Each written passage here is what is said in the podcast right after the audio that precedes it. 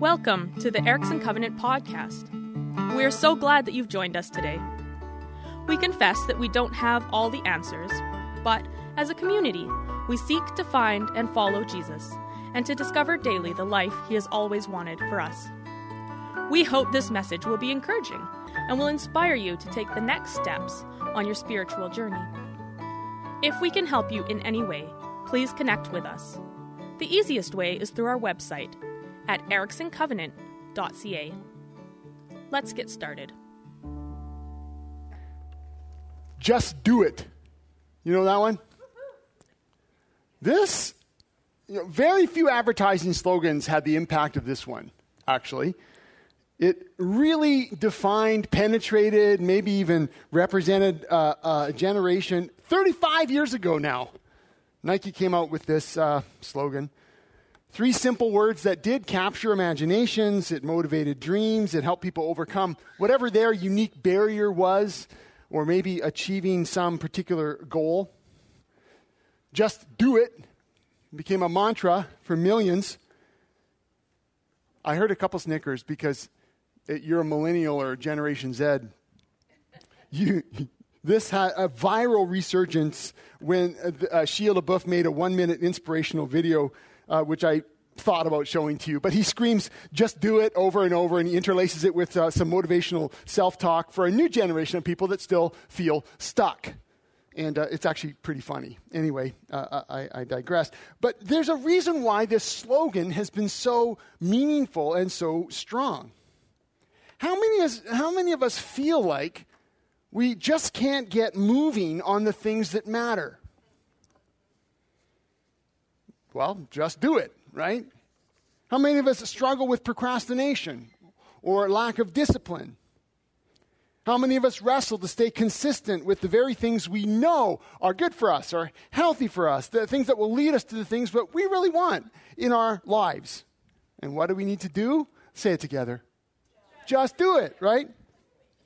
As much as we struggle we know that we know that we know that nothing of the good or the healthy or the significant really moves forward in our lives without our participation in it, without some response from us, without putting on the ground what we know, without doing something with what we've been given by grace.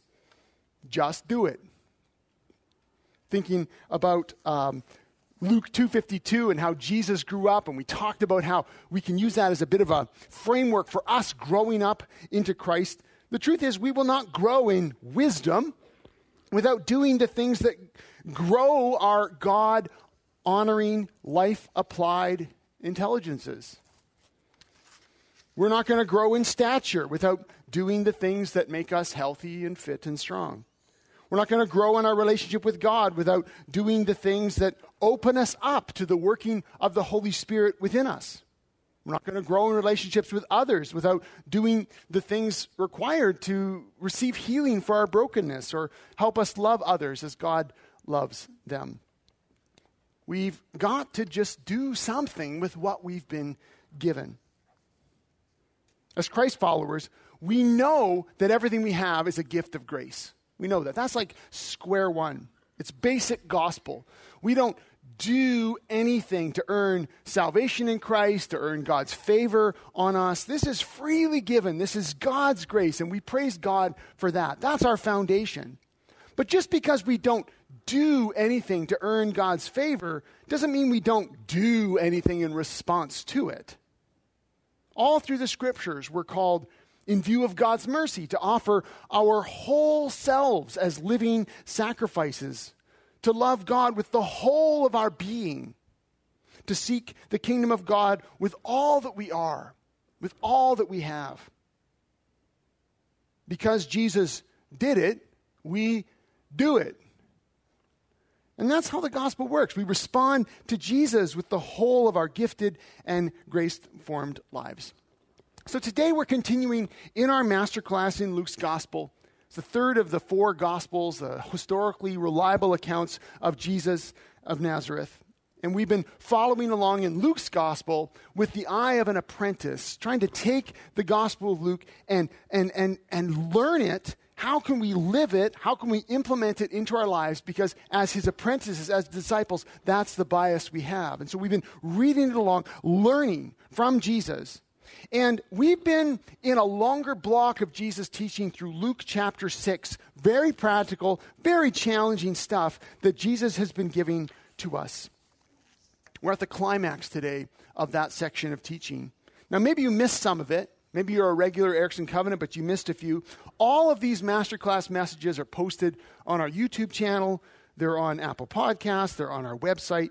And we do encourage you to, to listen in on the ones you missed, and maybe even some of them you were here, but you missed some of it. And so it's a way of catching up with that because we want to be apprentices of the Master together and taking up the Gospel of Luke is the way we've been, one of the ways we've been doing that. So Jesus wraps up this teaching block today, and he does so with a profound challenge that we should do what he says.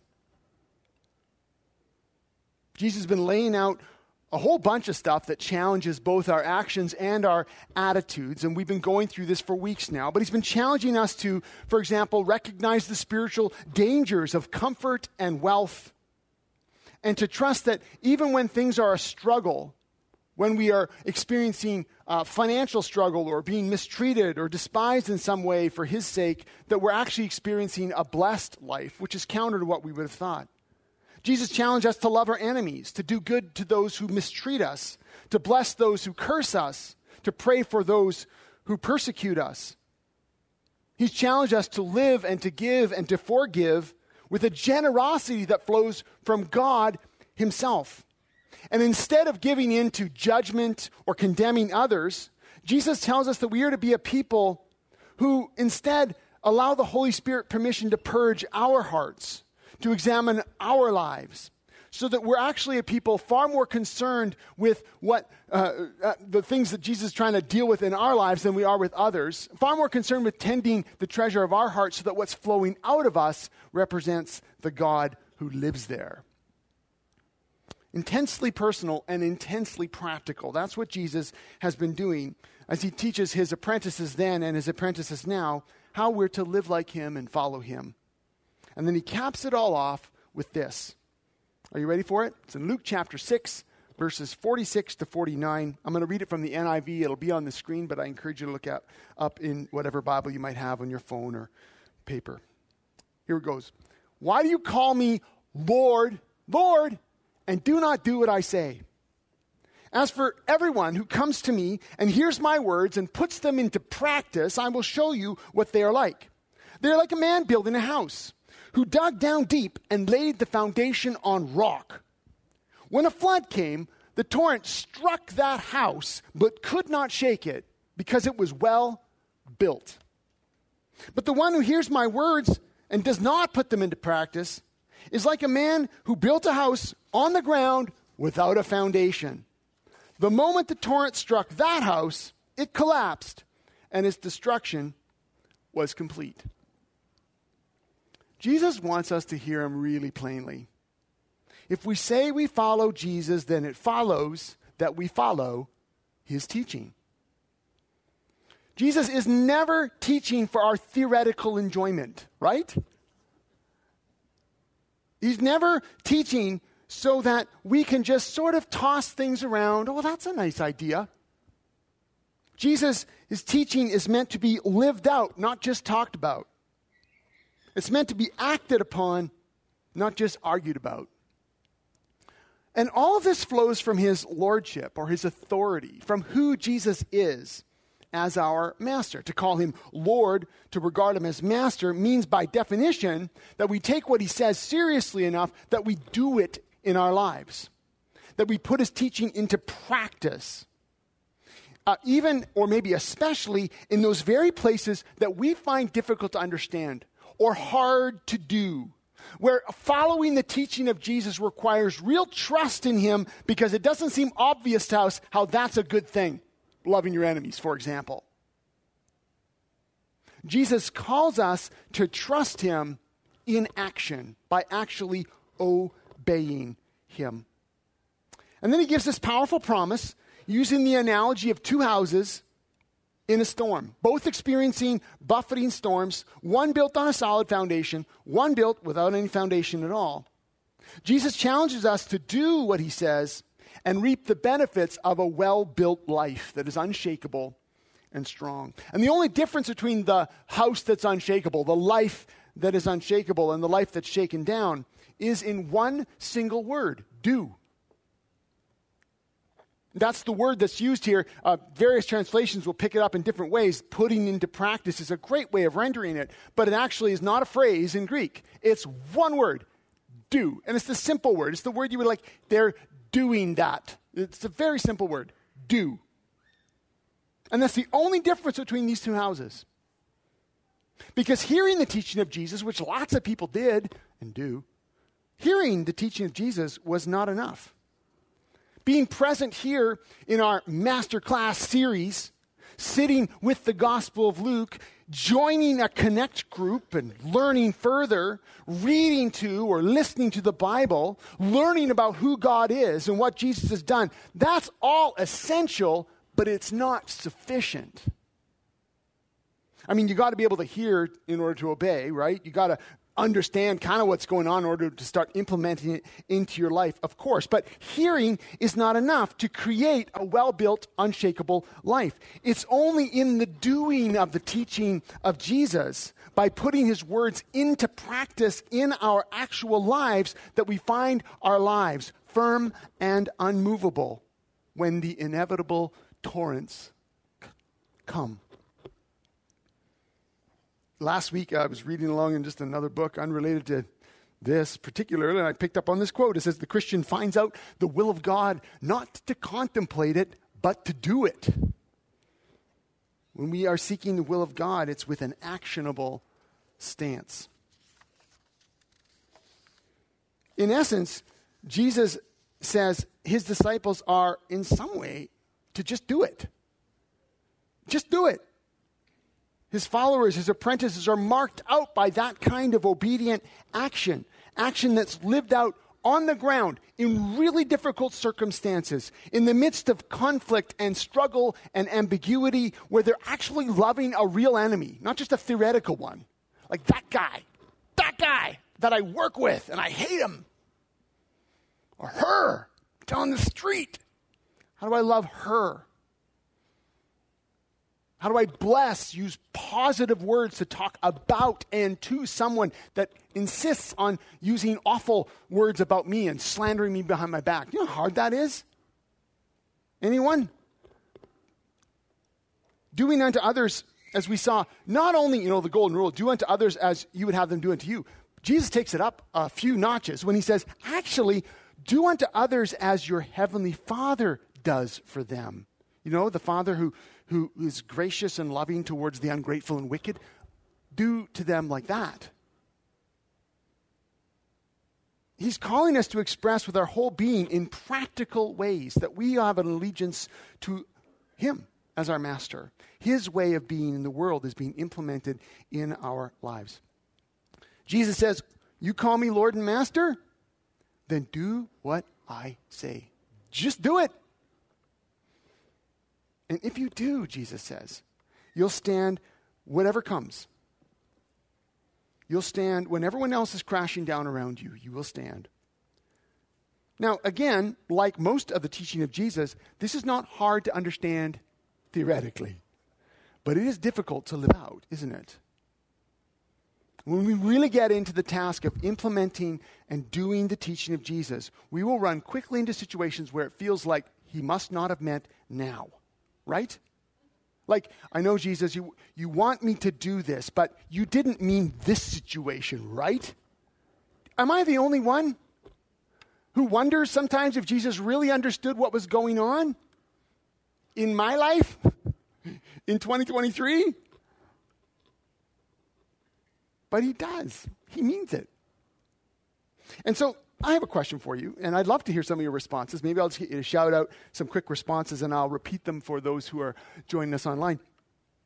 That being true, that it's clear what Jesus is sort of saying, and yet, let's be honest, we all find reasons not to submit to Jesus' authority and not do what he says. So, what are some of those reasons why we might not submit to his authority. We might not do what Jesus says. Shout it out. What are some of the reasons?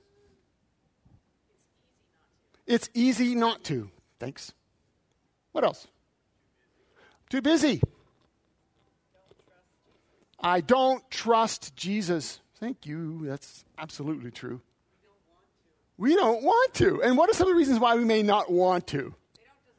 They don't deserve it. Fear. How much work is this? Oh, is this going to be? I might have to change my perspective or life. Yeah. What are, what are some of the other reasons we don't do this? It is painful. Okay, so it might go against people that you love. It might go against their beliefs. Yeah, yeah. What else? What are other reasons why? We don't submit to Jesus' authority. We don't do what he says. Very inconvenient. Maybe we don't agree with him. Like, Jesus, come off it. How good is it going to be for me to keep talking nice about that guy who's slandering me when I've got the dirt on him? uh, right. What else? What are some of the reasons? Pride? Yeah. We're not paying attention? Are you thinking of particular things, Cheryl? I keep coming. Okay, yeah, we just forget. We're not thinking, we're just bumbling along, things happening, we're not we're forgetting that we're supposed to be doing this stuff. Yeah.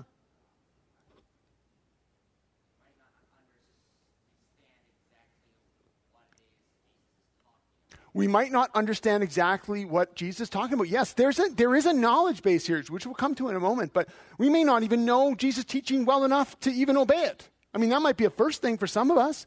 We say, well, I believe in Jesus, I, but we actually, when you get down to brass tacks, we don't really know what Jesus actually taught. And so it's hard to obey it or implement it when we aren't aware of it or fully uh, in touch with it. Yeah.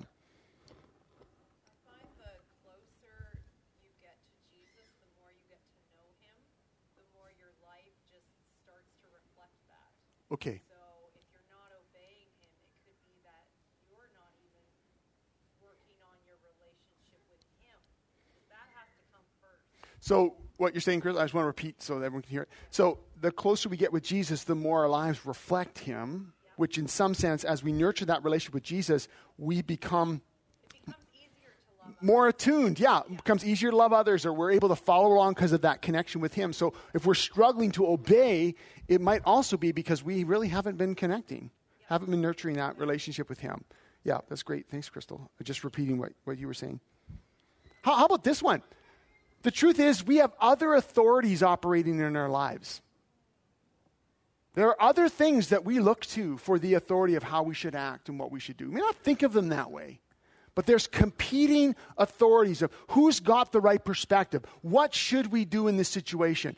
How should we act? And some of those authorities might be Uncle Ben from growing up, or it might be a, a, a group that you're with, or it might just the cultural worldview that we have. But those are authorities that compete with the authority of Jesus. Maybe we don't trust the Bible, let alone trust Jesus. Any other ones you want to throw out? Reasons why we don't submit to the authority of Jesus or don't obey him? We don't think we're capable. Yeah. We might look at things and just go, well, that's for the that's for that tiny percentage of people that really are good or saintly, but the rest of us we're just hopeless. Excellent. So Satan comes to steal, kill, and destroy. And sometimes we don't realize that there's the work of the evil one there to take away uh, you know, or get our eyes off the authority of Jesus or distract us with other things. Yeah, that's absolutely. There is an evil one at work. Absolutely. So there, I, I think it's an important question to ask, especially as we struggle with the, the just do it. You know, because man, I, uh, I hope those of you who have been around for a while and heard me lots know that um, I want all of our action, because I believe the scripture wants, all of our action to be rooted in grace. Like, I don't want anybody walking away from your day feeling like, man, did I just get pummeled in the Sunday service? Like, oh, I've got to do it, but I'm just so, you know. No. It's in grace. But there is a responsiveness and there is a decision to be made and there's an actionability to this. And, and Jesus wants to see us with well built lives, right? I mean, who wants to be the house that collapses? Anyone? Who wants to be that one on the right side of the screen? The impending doom is coming, right? Nice house to live in, by the way.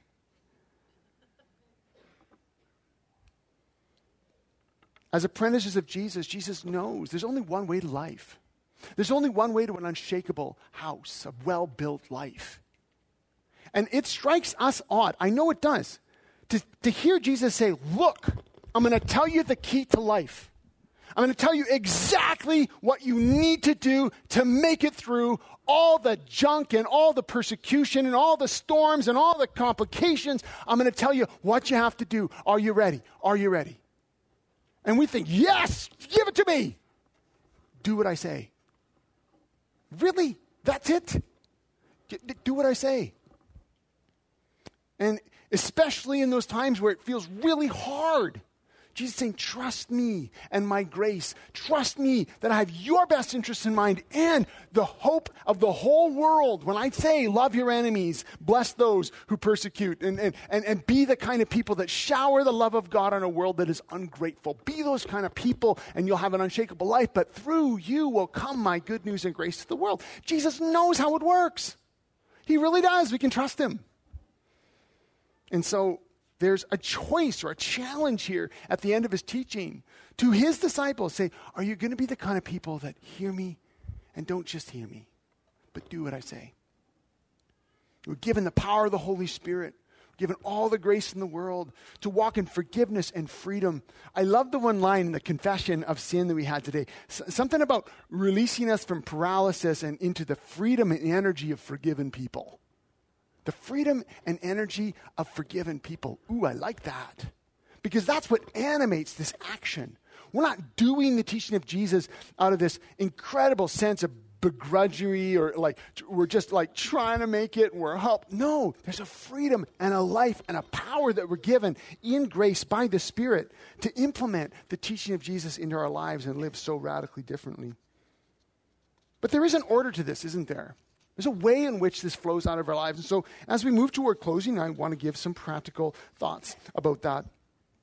Because to be a people who do it, who put into practice the teaching of Jesus, there's some things that do need to be in place. We can only put into practice what we've learned, right? Now, I do know sometimes we can get trapped in this idea, well, I haven't learned enough yet. Well, that's not true the thing about the teaching of Jesus is it's never terribly difficult to understand. Some of it is, but most of it's not. It's just hard to do. As we learn, we can put into practice almost immediately, but we do need to learn.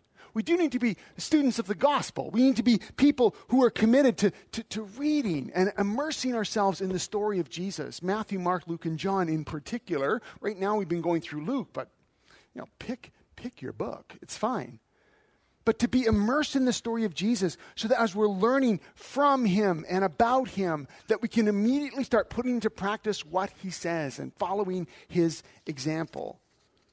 Sometimes we say, Yes, I follow Jesus, but we've become so out of touch or we haven't committed ourselves to learning who Jesus is and the story of Jesus that it's hard to exactly know what we mean when we say, Well, let's put his teaching into practice. So we need to learn. We also can only put into practice if we trust. This is the uh, authority piece. This is true in any field, you understand. If you're an apprentice in a, in, in, a, like in a shop and you're learning how to fix cars, and the master mechanic says, drain this plug, and you say, Really? Can I trust you? And then you shout at another mechanic, Is he lying to me? Right? You know how long you'd work there? You would make past the first break, right? And so, in any apprenticeship or any learning, you have to trust the person, unless they give you a real good reason not to. You have to trust who's teaching. They know what they're, they know what they're saying. They're trying to show you something. You've got to trust. This is true in so many areas of study, and it's really true with Jesus. That as we look at the character of Jesus, as we see what he's done, as we look at the whole story, We've got to submit ourselves to Him as a person and trust what He's saying, particularly in those moments where doing what He says seems contradictory or hard to do. We can only put into practice if we trust. We also can only put into practice the things that we're willing to engage in directly. This is hands on stuff, not hearsay. We don't just, I mean, we can learn from others, of course, and we should learn from others. I love learning from the bad experiences of others, don't you? It's wonderful to learn from the bad experiences of others. Um, because I just might not lose a finger in that saw because I learned from the experience of my friend. Um, but in the end, we have to be willing to engage directly in the teaching of Jesus. It's not good enough to just watch someone else obeying him. We have got to engage it directly. We also can only put into practice what we're first willing to fail at. Some of us are stuck. How many of you are willing to admit it? How many of you have a hard time trying anything because you, you're afraid to fail at it? How many of you have taken a painting class and were a little discouraged that you weren't, you know, Monet or Picasso by the end of the first class? right? So sometimes we get so stuck on perfection that we don't even try. And the thing about, well, frankly, learning anything is you got to be willing to fail epically, badly. As a writer, you got to be willing to write the first draft and have it be terrible. I know that. Lots of my sermons don't get past that first draft, and I give them to you anyway. But you have to be willing to go for it. And sometimes you fail, and it's okay because the learning process is a process of failing and then learning and then trying again and talking to others and failing and learning again and getting a little bit better, right? And so putting Jesus' teaching to practice, it's not like you're expected or we're expected. Nobody's expecting this. Jesus is not expecting this, that somehow you're just going to nail it the first time. Are you going to nail loving your enemies the first time? You're going to nail it really well? Anyone? No, you probably won't nail it well in the 15th time either. But the point is, in order to put the teaching of Jesus into practice, we need to be willing to fail first. Fail lots, fail often, as maybe fail quick, they say, and you can learn to get it right a little sooner. And then, of course, we can only put into practice what we're convinced matters the most of all. And this brings us back, yes, to the authority of Jesus, but to the teaching of Jesus itself. Somehow in our minds, we've got to really grasp and trust that this teaching of Jesus, even here in Luke chapter 6, but expand that out, it really, really does detail for us what matters the most. Like if we would somehow take that to heart and say, wow, this is the stuff that will shape my life. This is what it, I don't even I don't even get how this all works, but Jesus says if I will take his teaching and put it into practice in my life, the result of that will be a life that can withstand incredible storms, incredible difficulties. This must really matter. This must really, really matter. And there's a lot of things that are competing for our attention in our lives, a lot of things competing for our headspace, a lot of things that are trying to dictate or tell us what's important or what's not. We can only put the teaching of Jesus really into practice in our lives when we're convinced that what he's telling us matters most of all. Well, let's move toward a finish today. I'd like you to consider what's uh, teaching of Jesus that you need to obey now. Don't, you, don't shout this out. I'm asking you to consider this. What is a teaching of Jesus? Uh, you can narrow it right here to Luke chapter 6, but expand it out if you like. Maybe you already know what it is. But what is a teaching of Jesus that you're struggling to obey, that the Holy Spirit has been saying, come on, it's time, uh, that, you're, that you're wrestling with? What is one teaching of Jesus that you need to implement? You know it. You know it, but you're kind of like Snoopy on the house. Just do it later. But it's time. As you've been exploring, as you've been listening, as you've been walking around, as you've been hearing the teaching of Jesus, even this morning, you realize this is the day. I've got to decide to just do it. I've been lingering, I've been holding back, I've been fudging, I've been wondering, I've been making excuses. It's time. I've got to do it. Maybe it has to do with your giving. Maybe it has to do with a, a loving a, a, difficult family member.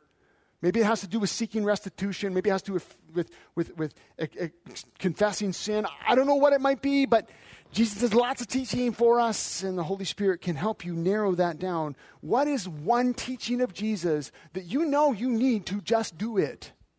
In the power of the Spirit, with Jesus' help, and you're going to fail a bunch doing it, but you've got to start putting it into practice now. Those of us who are not committed followers of Jesus, here today or online, this is actually a wonderful test case for you.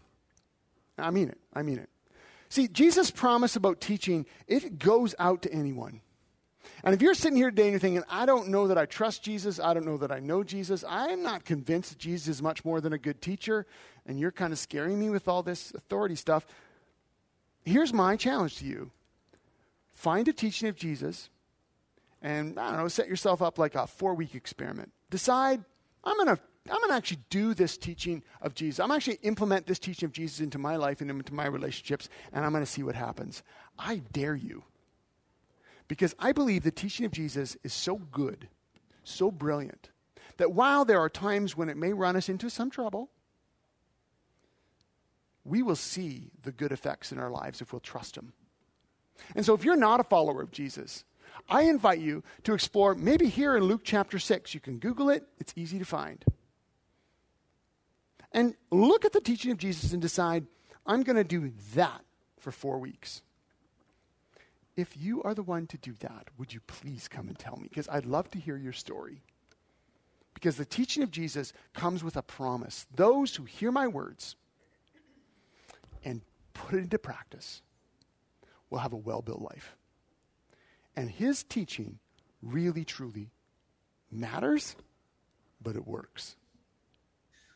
Of course, for any of us who do follow Jesus, the option isn't really there. I mean, we've got to engage it. But the challenge is very, very clear. Why do you call me Lord, Lord, and don't do what I say?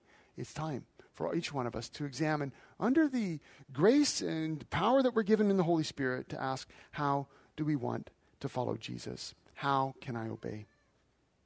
Let me read the words for you again, this time out of the message as we close. Why are you so polite with me? Always saying, Yes, sir, and That's right, sir, but never doing a thing I tell you. These words I speak to you are not mere additions to your life, home owner improvements to your standard of living. They're foundation words, words to build a life on. If you work the words into your life, you're like a smart carpenter who dug deep and laid the foundation of his house on bedrock. When the river burst its banks and crashed against the house, nothing could shake it. It was built to last. But if you just use my words in Bible studies and don't work them into your life, you're like a dumb carpenter who built a house but skipped the foundation. When the swollen river came crashing in, it collapsed like a house of cards. It was a total loss. Jesus wants every single one of us to have well built lives that can withstand the chaos. He doesn't want us to be crumbling houses of cards. And he's offering us the only foundation for that unshakable life, his teaching. The question is are we going to build our lives on it? Let's do it. Let's pray. Jesus, you offered us amazing teaching, life changing teaching, teaching that leads us to life, a well built life. We confess to you that we have often heard your words but not put them into practice.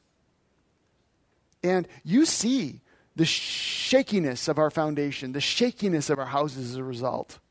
And you long to see us standing firm and immovable. And so I ask, Lord, in my own life, that you that you would be the authority over me. That I would be a follower of yours who's actively doing what you say, failing at it, but trying and learning along the way. And under grace, more and more implementing your words into my life. And I pray that for all of us. That we would be a church that implements your teaching into our life as a body, our life as a church family. I pray that this be true in our, in our uh, various relationships that we have, both in our homes and in our workplaces, in our schools in our community. Lord Jesus, we, though we often forget, we look to you today and ask that you would help us truly do what you say. For those of us today who are able to identify a teaching of yours that we need to obey, I pray that you would give us uh, the clarity, the courage, the insight to do that to do that in response to you, to do that in the power of the Spirit. For those of us here today who don't yet follow you, Jesus, are not looking to you yet as an authority in their lives, but are willing to take an aspect of your teaching and implement it, I pray for them as well. And I pray that their experience of taking your teaching and implementing it into their lives, that they would see the effects that has. They would see the goodness of that. And they would look to you for more. Thank you, Jesus, for giving us such good teaching that we can build our lives on. And we pray this in your name, Jesus. Amen. Thanks for listening in today. We hope you feel encouraged and challenged. If you know someone who would benefit from what you have heard today, please share this podcast. For more information, or if you have questions, you can connect with us through our website, ericksoncovenant.ca. You can also find us on Facebook by searching for Erickson Covenant Church.